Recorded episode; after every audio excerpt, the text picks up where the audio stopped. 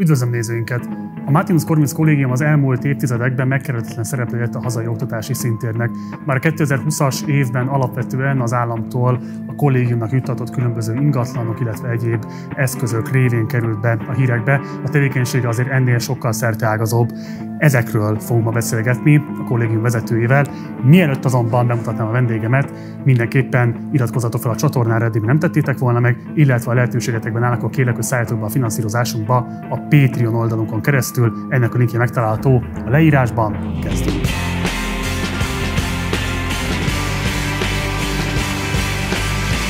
És akkor fordulok Szalai Zoltánhoz, aki a mai vendégünk. Szervusz, köszönöm szépen, hogy elfogadtad a meghívásunkat. Köszönöm a meghívást. A Wikipedia oldal azt írja germanista kultúrtörténész, üzleti tanácsadó, az MCC igazgatója, illetve a mandiner.hu lapigazgatója. Melyik tevékenységet tekinted az elsődlegesnek? Mi az, ami leginkább meghatározza a munkanapjaidat? Az MCC-vel foglalkozom azt gondolom a legtöbbet. Tehát az MCC az, ami a, a legtöbb munkát, energiát, odafigyelést uh, uh, igényli, de természetesen a Mandinert is nagyon komolyan veszem, annál is inkább, mivel hogy nagyon sok uh, diákunk a Mandinernél újságíróként tevékenykedik, tehát ilyen módon szorosan össze is ér a kettő. Magyarázzuk el azoknak a nézőinknek, akik esetleg most találkoztak először az MCC kifejezéssel, a Maximus Corvinus Collegium elnevezéssel. Pontosan mi az MCC?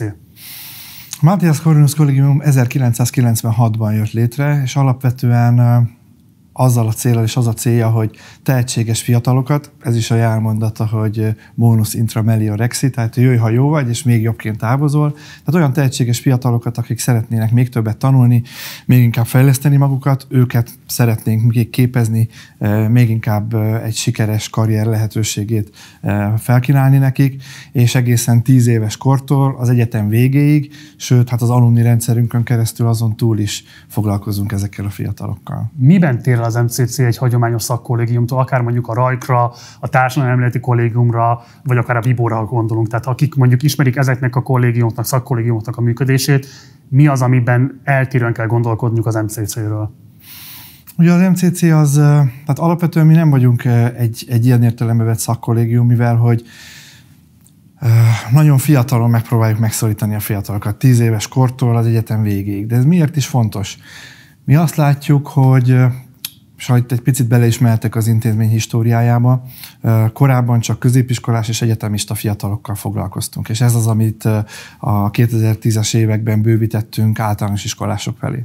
Ez azért nagyon fontos, mert mert egyetemistaként igazából nagyon sokszor már, már kész fiatalok vannak ott, akik elvégezték a középiskolát, aki bekerült egy jó középiskolába, az üt be egy jó egyetemre, és nagyjából ez az, amit mi szeretnénk megváltoztatni. Nagyon fontosnak gondoljuk például a társadalmi mobilitás. Maga az alapításkor is 1996-ban ugye Magyarországon létrejött egy tömegoktatás. Egyre többen kerültek be egyetemekre, fejkvóta alapú finanszírozás működött és működik is nagyon nagy részt a felsőoktatásban. Ez pedig vonzotta azt, hogy nagy elő előadók, sok ember, kevés oktató és sok diák. Ez az, amit az MCC szeretett volna eh, mindig is megváltoztatni. Személyre szabott tutoriális oktatás. Feladata az MCC-nek az oktatási egyenlőtlenségeket mérsékelni, csökkenteni? Eh, én azt gondolom, hogy ha azt szeretnénk elérni, és ez is a célja az MCC-nek, hogy országos lefedettsége legyen, hogy minél több fiatal térjünk el, aki hajlandó dolgozni, aki többet szeretne elérni, akkor nekünk ott kell állni mellette. Mit szólsz azokra a kritikákra, amik azt mondják, hogy az MCC ilyen szempontból egyébként állami feladatokat vállal át, és ezzel az államnak a működésképtelenségét vallja be gyakorlatilag csak magáról az állam, hogy nem képes egyébként a saját iskolai hálózatában ezeket a plusz oktatási tevékenységeket meg szervezni, biztosítani azoknak, akinek szüksége lenne rá. Mit gondolsz erről a felvetésről? Én azért azt gondolom, hogy az egy fontos, hogy az MCC az ott kezdődik, ahol a közoktatás véget ért. Mi soha nem is akartunk olyat csinálni, amit a köz és a felsőoktatás meg tud csinálni. Innentől kezdve azt gondolom, hogy ez egy, egy olyan jellegű alapítványnak, mint az MCC, egy nagyon testezáró feladat. Azt gondolom, hogy mi az évtizedek alatt rendelkezünk azzal a tudással, tapasztalattal, és tényleg egyéni személyre szabott odafigyeléssel, amelyre azért legyünk őszinték, olyan nagyon egyik állami rendszer sem képes, és igazából nem is erre van berendezkedve. Ez egy, azt gondolom, hogy ez egy speciális tudás azt mondta, hogy ott kezdődik az MCC, ahol véget ér az általános vagy a középiskolai oktatás, akkor ö, hogyan lehet elkerülni azt, hogy itt az MCC felerősítse azokat a szegregációs elemeket, amik egyébként érvényesülnek, akár az általános iskolai képzésben, akár a középiskolaiban. Ugye számos oktatás szociológiai kutatás kimutatja azt, hogy a magyar oktatási rendszer az földrajzi alapon, vagyoni helyzet alapján és etnikai helyzet alapján is egyébként szegregál. Tud-e bármilyen módon mérséklőleg fölépni az MCC ezekkel a hatásokkal szemben, vagy igazából az van, hogy akik esetleg ezeken a rendszereken túl tudtak mégiscsak jutni, akár a jobb családi körülmények miatt, akár más körülmények miatt, azokból tud az MCC magának utánpótlás vagy diákokat rekrutálni? Tehát ez pont, hogy én azt gondolom, hogy mi ebbe tudunk segíteni, és, és mi nagyon fontosnak gondoljuk, hogy ne egy, tehát hogyha én amikor megnézi az ember, hogy mondjuk abba a top 5 Budapest Egyetemre melyik gimnáziumból kerülnek be a, a fiatalok, akkor a tudom, létező 500 középiskolából én azt gondolom, hogy egy 80-100-ról beszélhetünk, még az is lehet, hogy kevesebb mi az MCC-ben azon dolgozunk, hogy ez a szám nőjön. Azért is szeretnénk azt, hogy eh, a jelenlegi helyszíneinken túl, tehát a nyolc helyszínen, meg plusz határon túl, ahol jelen vagyunk, minden megyeszékhelyen ott legyünk, 35 eh, helyszínen ott legyünk, hogyha teljesen mindegy, hogy valaki Bácsor másik gimnáziumba jár, vagy az ötvös gimnáziumba, vagy a Fazekosba. És hogyha ő ő benne benne van a motiváció, megvan benne a tehetség, tenni akar. Nyilvánvalóan itt ez azért álságos lenne, hogy ha azt mondanám, hogy persze minden csak rajta múlik, mert valami fajta szülői segítség kell. Egy tíz éves gyerek, akkor fog eljönni a szülő, megfogja a kezét, odahozza, veszi arra a fáradtságot, hogy minden hétvégén igen, fölkelnek, eljönnek a képzéseinkre. De én azért azt gondolom, hogy a szülők, nagyon sokszor a tanárok is ebben, ebben hajlandóak rengeteg energiát beletenni. Tehát, hogyha ez a, ez a, a, ezekbe a képzéseinkbe, én azt gondolom, hogy mi ebbe ehhez jelentősen hozzá tudunk járulni, hogy aki szeretne, és adott esetben mondjuk olyan családi körülmények közül jön, vagy a anyagi lehetőségei nem engednék meg, hogy, hogy ilyen plusz képzéseket kifizessen magának, akkor igenis az MCC-ben a helye, és mi ebben tudunk segíteni. Ebben tényleg évtizedeken keresztül azt gondolom, hogy nagyon sokat tettünk, próbáltunk tenni és dolgozni. Voltak gigantikus kudarcaink, tehát azt gondolom, hogy látjuk azt is, hogy mi az, ami nem működik, és vannak, ahol, ahol azt gondolom, hogy apró sikereket, vagy nagyobb sikereket elértünk, és megpróbálunk azokba a szakmai irányokba elindulni. És akkor eldöntendő kérdés a válaszodra lennék kíváncsi, hogy a kritikákra reagálva a te megítélésed szerint az MCC erősíti az oktatási egyenlőtlenségeket, amiket az ország produkál, vagy mérséklőleg hat fel inkább? Abszolút mérséklőleg hat. Jó. Van egy roma tehetségprogramotok is. Kérlek, hogy erről mesélj egy kicsit, és kérlek, hogy tér ki arra is egyébként, hogyan működtök együtt azokkal a tanoda programokkal, amelyek szintén mondjuk a roma tehetséges fiataloknak a felkarolását, továbbjuttatását a felsőoktatási intézményekbe tűzték ki maguk elé célul. Az ugye a roma, a roma programunk ott megpróbálunk mind középiskolás, mind egyetemista fiataloknak olyan plusz tudást, plusz képzést adni, amivel ők képesek bejutni egy jó egyetemre, adott esetben képesek egy külföldi ösztöndíjat megkapni. Mi is tervezünk ilyen, ilyen ösztöndíjaknak az elindítását, és, és azokban a itt nagyjából két irányba lehet nézni. Az egyik a, lexikális szakmai tudás, a másik a képességek. És ilyenkor elsősorban mi azt gondoljuk, hogy a képességek irány, vonalon kell elindulni. Olyan képességeket önmaga legyen képes megtanulni, elindulni azon a szakmai pályán, amit szeretne, hogyan tud magának, hogyan tud motivációt szerezni, hogyan tud karriert szervezni, azt a tudást megszerezni, hogy, hogy uh, hogyan képes kitaposni magának gyakorlatilag azt az utat, mind karriertervezés, mind pedig képesség szempontjából, erre biztosítunk folyamatos tréningeket, illetve hogy az ott adott esetben mi az a, mi az a szakmai tudás, amit neki meg kell pluszban szereznie. Itt több, nekünk is vannak kollégáink, akik, akik ezzel foglalkoznak, illetve hát tényleg különböző roma szakkollégium hálózattal, más szakértőkkel folyamatosan együttműködünk. Ez egy viszonylag pici program, tehát itt is az az elv érvényes, ami az egész MCC-re érvényes, tehát hogy ez nem egy tömegprogram, hanem aki, aki úgy érzi, hogy szeretne többet tenni, beleteszi az energiát, ő neki plusz tudást és plusz lehetőséget is biztosítunk. Arról van már felmérésetek, hogy akár a roma diákoknak az aránya, akár az alacsony jövedelmi háztartásokból érkező diákok aránya az össz MCC-s diákseregen belül mekkorára tehető? Ez egy, és itt is historikusan mennénk. Én azt láttam, én 2009. január 5-én léptem be az MCC-be, és azt tudom mondani, hogy nagyon erősen dolgoztunk ezek alatt az évek alatt, hogy, hogy roma diákok bekerüljenek az MCC-be. És itt különböző módszereket választottunk, hogy a, meglévő programjainkba, hogy csatornázzuk be őket, vagy külön tehetségprogramot e, indítsunk. Tehát erről, erről nagyon, nagyon e, hosszan tudnék mesélni, és, és azt is tudom mondani, hogy amikor említettem azt, hogy voltak kudarcok, itt azért nagyon sok kudarc ért minket. Én azt hittem, hogy fajlagosan ahhoz képest azt gondolom, hogy nagyon sok energiát tettünk bele, és, és főleg az első években nagyon látszódott, hogy nehéz, hogy milyen, milyen módon tudunk ebbe segíteni. Most arra azt el tudom mondani, hogy be tudok számolni 4, 5, 6, 10-12 olyan sikertörténetről, akikről én azt gondolom, hogy ha nem lett volna az MCC, akkor nem kerültek be volna akár abba a középiskolába, akár nem jutottak el volna arra az egyetemi szakra, akár most már PhD képzésre nem kerültek volna be, és ezt gondolom, hogy ez az az út, amit a jövőben is szeretnénk folytatni. De ez egy, ez a fajta munka egy nagyon sziszifuszi, nagyon aprólékos, nagyon speciális pedagógusok és kollégák is kellenek hozzá, mint egy, mint egy, egy fazekas vagy egy ötvös gimnáziumból érkező fiatalhoz. De ez a 12-14-16-os szám, ez az össz diák létszámhoz képest hogy viszonyul, tehát mekkora hányada annak? Ez összességében egy 3-4-5 százalék, tehát körülbelül így ilyen, ilyen számokról beszélünk. És a kifejezetten alacsony jövedelmű háztartásokból érkező diákok mekkora részét teszik ki az mcc diákoknak? Ugye nekünk nincs ilyen, tehát ezek nincs ilyen jellegű rubrika, hogy nekik be kellene írniuk, hogy, hogy milyen jövedelmi kategóriából érkeznek, és ez azt gondolom nem is lenne fair egy diákkal. Nincs olyan ösztöndíj program, aminél ez mondjuk szempontként Így van, ezt szerettem volna mondani, hogy van olyan szociális ösztöndíj, tehát ez, ez, ez sok esetben látszik, illetve az MCC-s diákok például az idei évtől tanulmányi eredmény alapján kapnak ösztöndíjat, anélkül, hogy nekik mondjuk meg kellene mondaniuk a, a szociális hátterüket, de a diákoknak körülbelül azért egy 15-20 százaléka pályázik valamilyen, valamilyen szociális ösztöndíjra, és ezt tudom mondani, hogy ezek az esetek nagyon nagy részében jogos pályázatok is, tehát megkapják ezeket a támogatásokat. Ugye az ellen mindig tiltakozni szoktatok, hogy kormányzati ideológiai keltetőként hivatkoznak rátok, hogy janicsár képzőként, pláne, hogyha e, ilyen vulgárisabban fogalmaznak meg kritikát veletek szemben. Ugye ezt számos cikk dolgozta föl az MCC működését, az ott megszólaltató diákok együntetően azt reagálták, hogy nem nagyon tapasztaltak olyan ideológiai nyomást, ami alapján megalapozott lenne ez a kritika veletek szemben. Ugyanakkor a vezetőségben, és főként egyébként a finanszírozásban elkerülhetetlenek tűnik a kormányzattal való jó viszonynak a, a megtartása. Ugye 2020 áprilisában ilyen 260-280 milliárdonnyi részvény került hozzátok a MOL-tól, illetve a Richtertől. Ennek az éves hozadéka nagyjából ilyen 7-7,5 milliárd forint lesz. Ez az összeg, ami mondjuk az éves működéseteknek felteszem a nagy vagy jelentős részét teszi ki, ez pontosan mire kerül elköltésre? Uh, ugye az MCC jelenleg is uh, nyolc helyszínen van jelen. Budapest, több vidéki helyszín, határon túli helyszínek, Beregszász, Kolozsvár. Nagyon büszkék vagyunk, hogy idén megnyílt a Sepsiszentgyörgyi központunk is.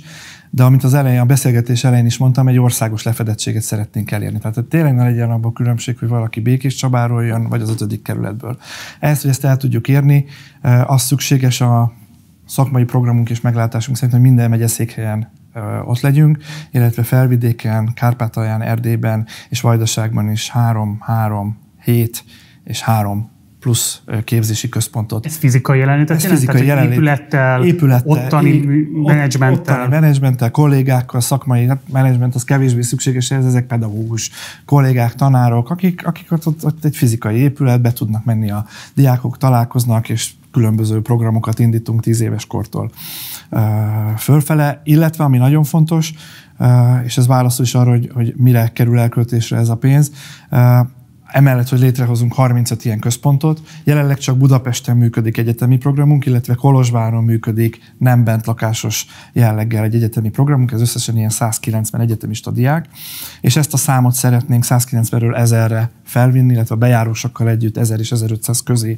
felvinni, és ne csak az, hogy Budapesten, hanem az összes nagy egyetemi városban, tehát eh, Miskolcon, Debrecenben, Szegeden, Pécset, eh, Győrben, Kolozsváron, illetve Bécsben is hozzunk, hozzunk létre ilyen bentlakásos kollégiumot, ahol amellett, hogy ott tanulnak, járnak az egyetemekre, és ott lakhatnak is. Tehát nálunk lakhatnak, tanulhatnak, és az MCC közösségnek a részesei lehetnek. Ez pedig azt jelenti, hogy nagy kollégiumi épületeket kell felépítenünk és létrehoznunk ezekben a városokban, hogy ezt a színvonalú képzést, ami jelenleg Budapesten elérhető, és a budapesti infrastruktúránk is, ez a régi munkásőrközpont, ahol jelenleg az intézmény van, elég elavult, rossz állapotban, ezt is szeretnénk megújítani, és a, a vidéki központokat meg felépíteni és létrehozni. Ugye ezért ez egy Magyarország léptében aztán pláne kiemelkedő beruházás együttes, vagy egy kiemelkedő projekt. Mennyiben együttműködésben, akár az emmivel, akár mondjuk a helyi városok önkormányzataival zajlik ez a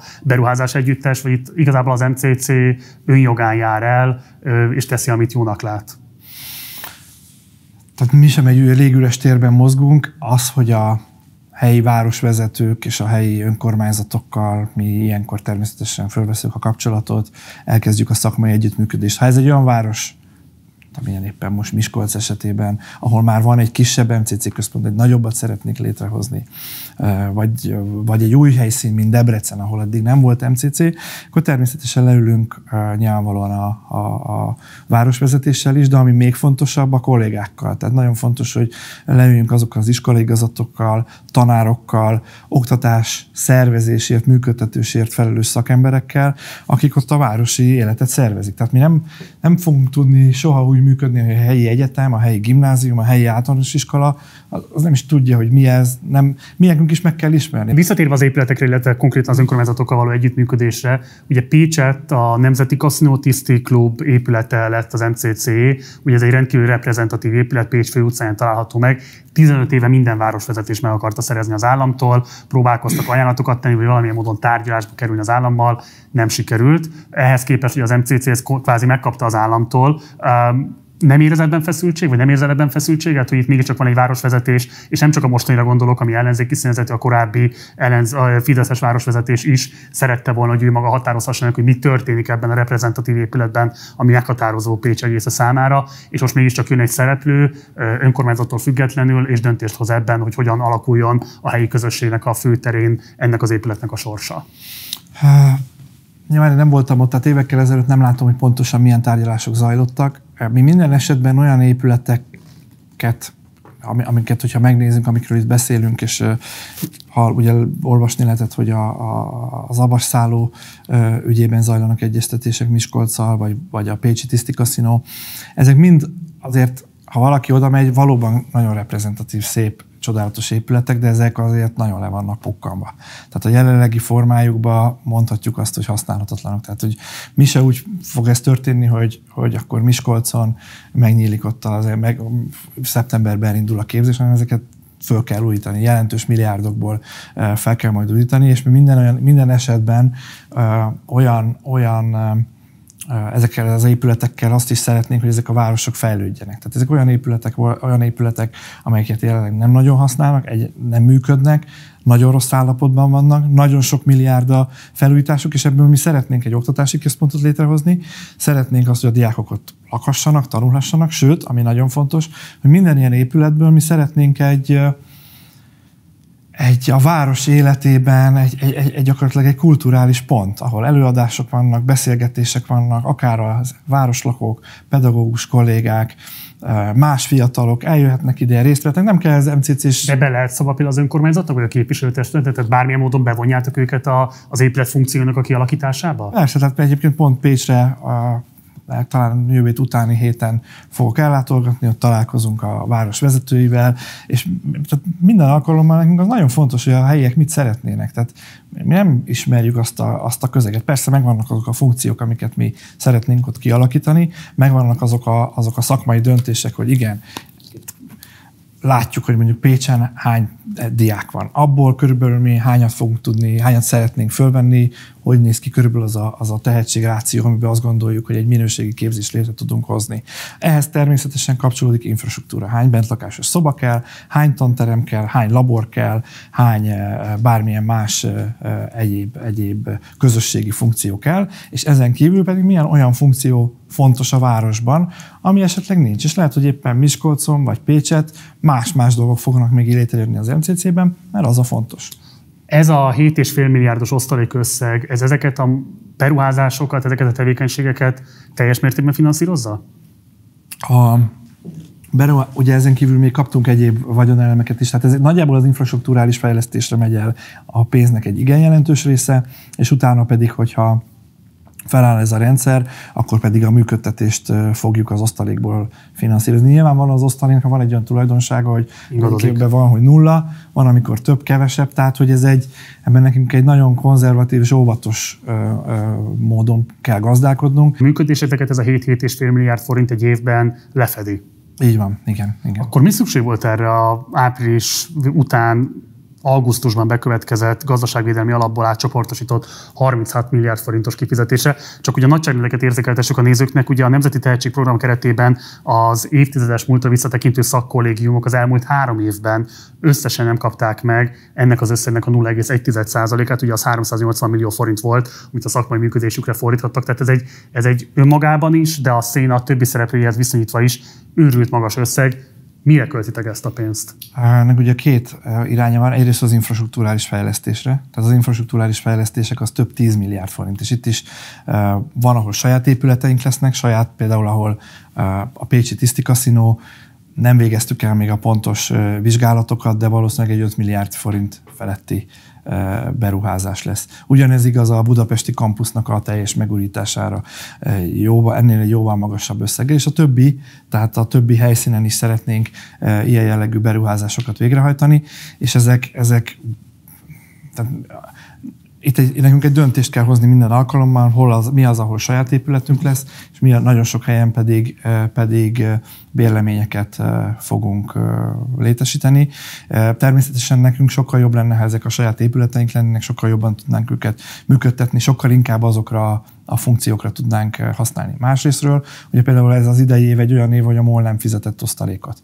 Tehát, és az olajipar, meg vagy mindig mi az olajipar és a gyógyszeripar, amihez ezek a nyilvánvalóan az osztalék kifizetések kötődnek. Tehát idei évben egy jóval alacsonyabb, csak a Richtertől érkező osztalék az, amiből az alapítvány gazdálkodhat. Tehát itt ezek az infrastruktúrális fejlesztések, plusz mondjuk adott esetben ez az ingadozásnak a kiegyenlítésére fog elmenni ez a pénz, de most igen, ez egy nagyon magas összeg, de azt a léptékű oktatási infrastruktúra fejlesztést, és ezekből szeretnénk egy olyan oktatási infrastruktúrát létrehozni, ami egy európai színvonalú. Tehát, hogyha most beruházunk valamibe, felújítjuk mondjuk ezt a Pécsi épületet, akkor a diákok, akik oda beköltöznek, ott tanulnak, ők azt érezzék, hogy tényleg egy európai színvonal, nem luxus körülmények, de egy európai színvonalú képzési teret olyan funkciókkal, plusz ezek a közösségi terek, amelyeket szeretnénk létrehozni, amiben a városlakók is be tudjanak kapcsolódni, ezeket is szeretnénk megfelelő minőségű tenni, és egy olyanra, hogy ott, ott, ott tényleg minőségi munka tudjon zajlani. Világos, de akkor ezt miért nem csinálja meg a magyar állam? Tehát ugye az általat hozott angol száz vagy amerikai példák, ugye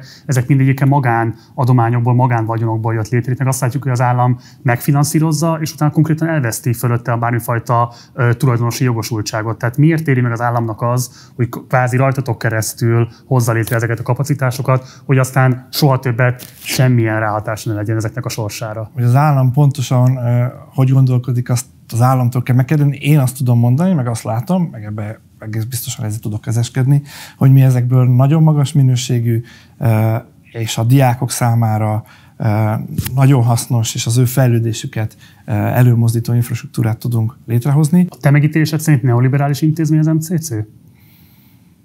Definált kérlek, hogy mit értesz neoliberális alatt. Hát abban az értelemben, hogy állami funkciókat vállal át, részben állami pénzből is működik, egyébként meg ugye kompetitív alapú működést feltételez, és ilyen típusú szakmákat és tudásokat ad át a diákok számára. Ebben a megközelítésben gondolkodsz-e arról, az MCC-ről úgy, mint egy neoliberális intézményről? Én nem gondolkodok így ilyenekről, meg szerintem ez, nem tudom, hogy ennek mi jelentősége lenne. Hogy most nyilván lehet kategorizálni, hogy de ez egy oktatási intézmény. Tehát mi egy oktatási intézmény, ez a legfontosabb kategória. Ugye a beszélgetésen utaltam már arra, hogy nagyon kényesek vagytok arra, hogy tekintsenek rátok egy, egyfajta kormányzati káderkeltetőként. Ugyanakkor azért ez a fajta erőteljes anyagi kitettség a kormányzatnak azt gondolom, hogy nyilvánvalóan fölvet bizonyos dilemmákat veletek kapcsolatban. Ezért kérdezem azt, hogy mi a válaszatok arra, hogyan garantálható az NCC-nek az ideológiai befolyástól való mentessége, amikor látható, hogy egyébként igen komoly összegekkel támogatja a jelenlegi kormányzat, és hát nyilván, hogy ezen összegek és ezen kiemelt támogatás nélkül az MCC nem, hogy ezt a rendkívül kiterjedt működését nem tudná folytatni, valószínűleg a maga alapműködését sem tudná finanszírozni.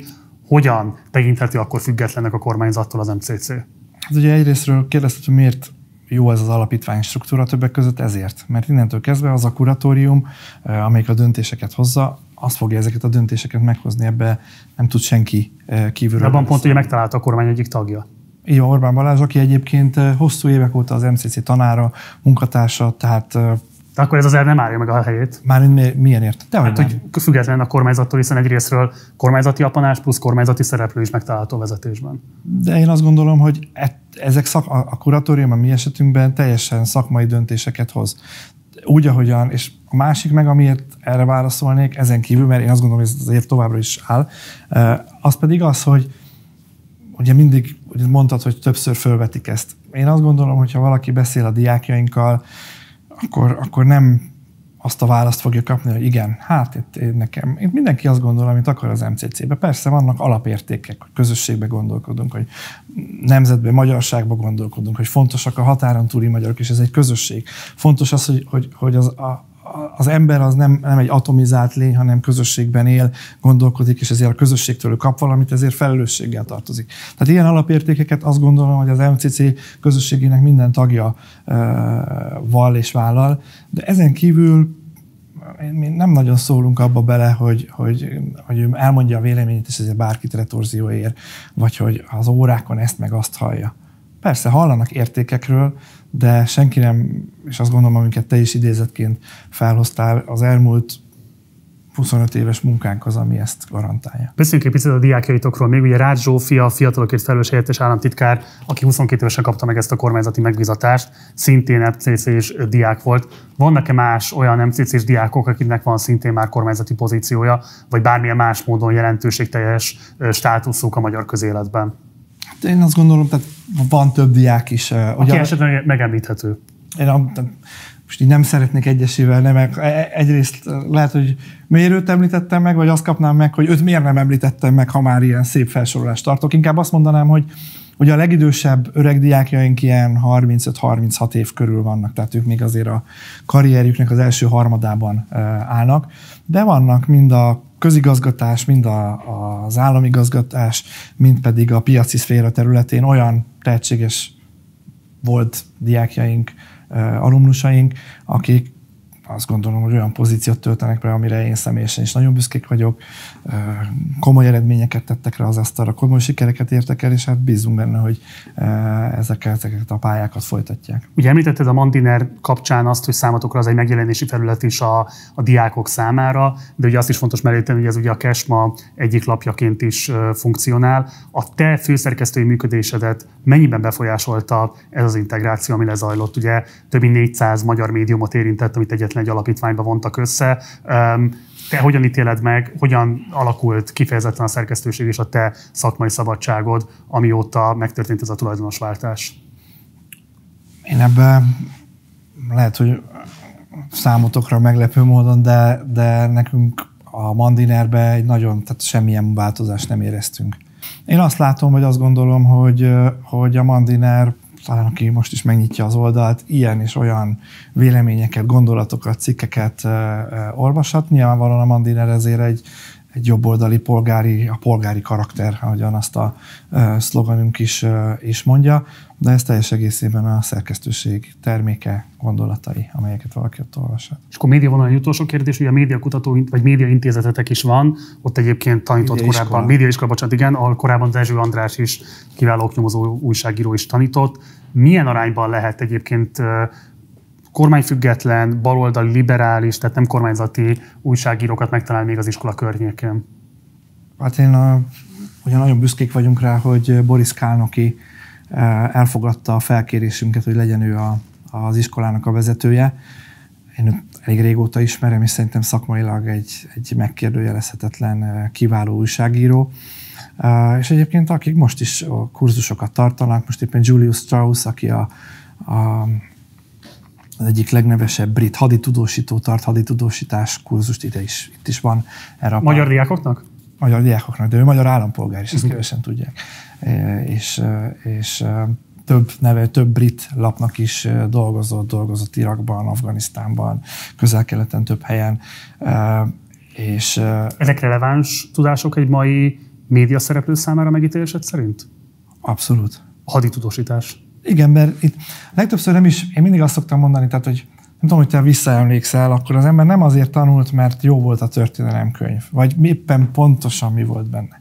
De egyébként a, a haditudósítás ebből a szempontból azért egy, egy, mi mindig megpróbálunk olyan dolgokat is megmutatni a fiataloknak, amit esetleg Magyarországon máshol nem találnak. Valaki jár egy média szakra, untig hallgatja, hogy hogy kell glosszát írni, meg eszét írni. Haditudósításban lehet, hogy máshol nem hallgat meg. Vannak más magyar tanak még esetleg kifejezett a médiaiskolátokban? Más? Magy- más magyar emberek, akik tanítanak a médiaiskolában? Tudsz még mondani esetleg egy-két nevet? Uh, persze. Uh, Szalai Laura tanít például, aki a Mandinerből ebben a fél évben, de például a népszavától nem fog eszembe jutni, pedig, pedig szintén egy kiváló újságíró. Tehát van, absz- tehát, A haditudósításon kívül esetleg nem oknyomozó újságírással foglalkoztok? tehát a, a, kur, a kurikulumnak, a kurzusnak a része oknyomozó újságírás, de Ezt ki tanítja például? most ebben a fél évben, ebben a fél évben uh, nincsen, tehát ezt majd a következő fél évben tudom meg, Mhm. megmondani, amikor a Boris eldönti, hogy uh, kit fog uh, uh, erre, erre uh, felkérni. Uh, de ezen kívül nyilvánvalóan íráskészség. A legfontosabb a médiaiskolában, hogy a diákok sokat írjanak. Ne csak azt, hogy az elméletek, mi azt látjuk, hogy nagyon sok helyen ez a különböző média elméleteknek a túltengése. Ez, ez egy gyakorlati képzés. Meg kell tanulniuk, hogy hogyan kell minél többet írni, hogyan kell érdekesen megfogni problémákat, hogyan kell azt az embereknek átadni, és ez az, amire a képzési portfóliót is felépítjük. És akkor záró kérdés, a hétvégén jelent meg Demeter Szilárdnak egy írása az Origón, ami nagy hangot vert ki. Ugye ebben ő azt állította, hogy Európa Soros György gázkormánya lenne. Mit gondolsz Demeter kijelentéséről?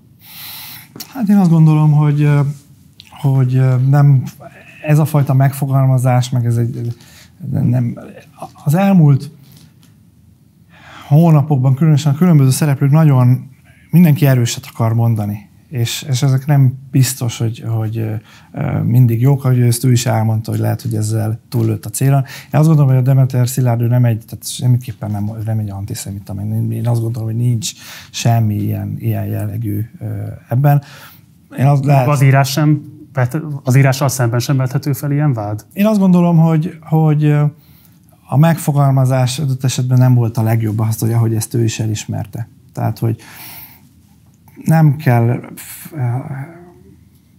mindig van egy ilyen kettősség a médiával, hát ezt te is látod, meg a ti címadásaitok is, meg az emberek próbálnak erős dolgokat mondani, mert avval tudsz kitönni, avval, avval ö, ö, tudod átlépni azt az ingerküszöböt, hogy minél több emberhez eljusson az a gondolatod.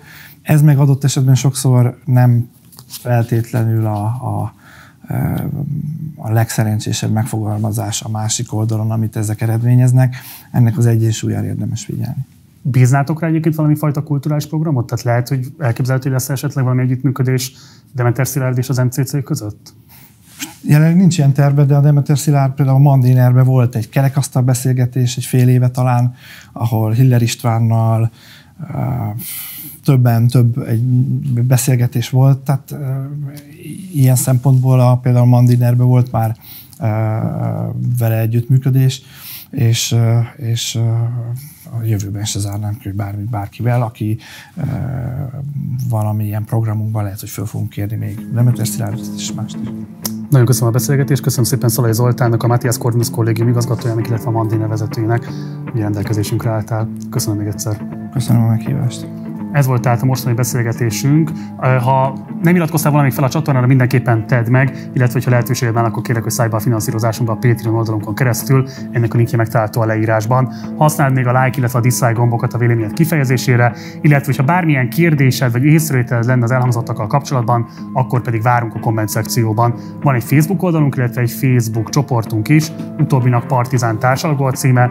Oda is várunk, és akkor tudunk vitatkozni az éppen aktuális témákról. Ha nem csak nézzél, hanem hallgatnád is a Partizánt, akkor megtalálsz minket a különböző podcast felületeken, tehát lehetőséged van arra is, hogyha futás közben, vagy nem tudom, házi munka közben szeretnéd hallgatni az éppen aktuális adásainkat, akkor ezt szintén megteheted. Munkatársaim nevében köszönöm a figyelmedet, holnap este találkozunk, addig is, ciao.